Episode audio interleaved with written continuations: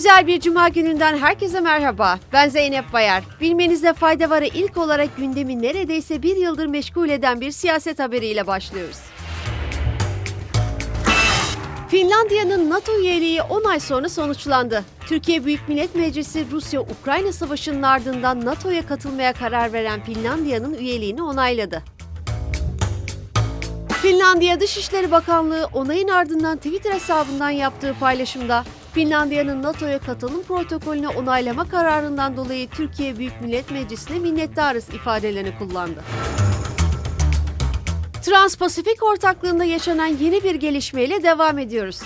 İngiltere'nin 11 üyeli Trans-Pasifik Ortaklığı Anlaşması'na resmen katılımına ilişkin müzakereler sonuçlandı. İngiltere'nin uluslararası ticaretten sorumlu Devlet Bakanı Kemi Badenoch Twitter hesabından yaptığı açıklamada İngiltere'nin Trans-Pasifik Ortaklığı Anlaşması'na resmen katılımı için müzakerelerin tamamlandığını bildirdi. İngiltere'nin bu anlaşmaya katılımına ilişkin müzakerelerin yaklaşık iki yıldır sürdüğü biliniyor. Ülkenin bloğa katılımı Brexit sonrasındaki en önemli gündem maddelerinden biri olmuştu. Sırada Amerikan bankacılık sektöründen bir haberimiz var.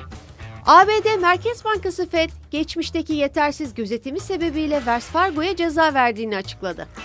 Açıklamada söz konusu ihlaller için yabancı varlıkları kontrol ofisi tarafından Wells Fargo'ya uygulanan toplam cezanın 97,8 milyon dolar olduğu ifade edildi.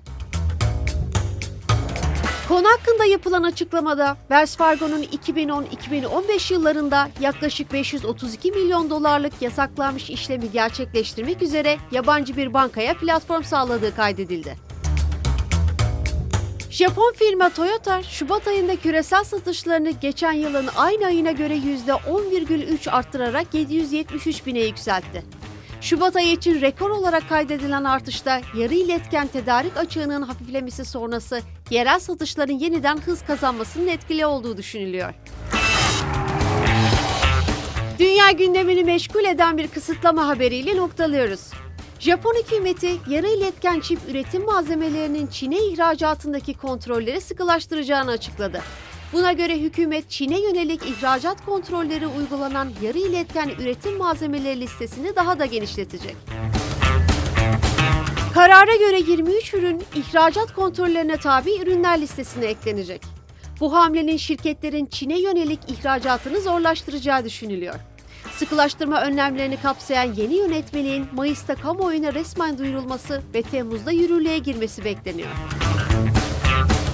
Bugünlük bu kadar. Haftaya tekrar görüşmek üzere. Hoşçakalın.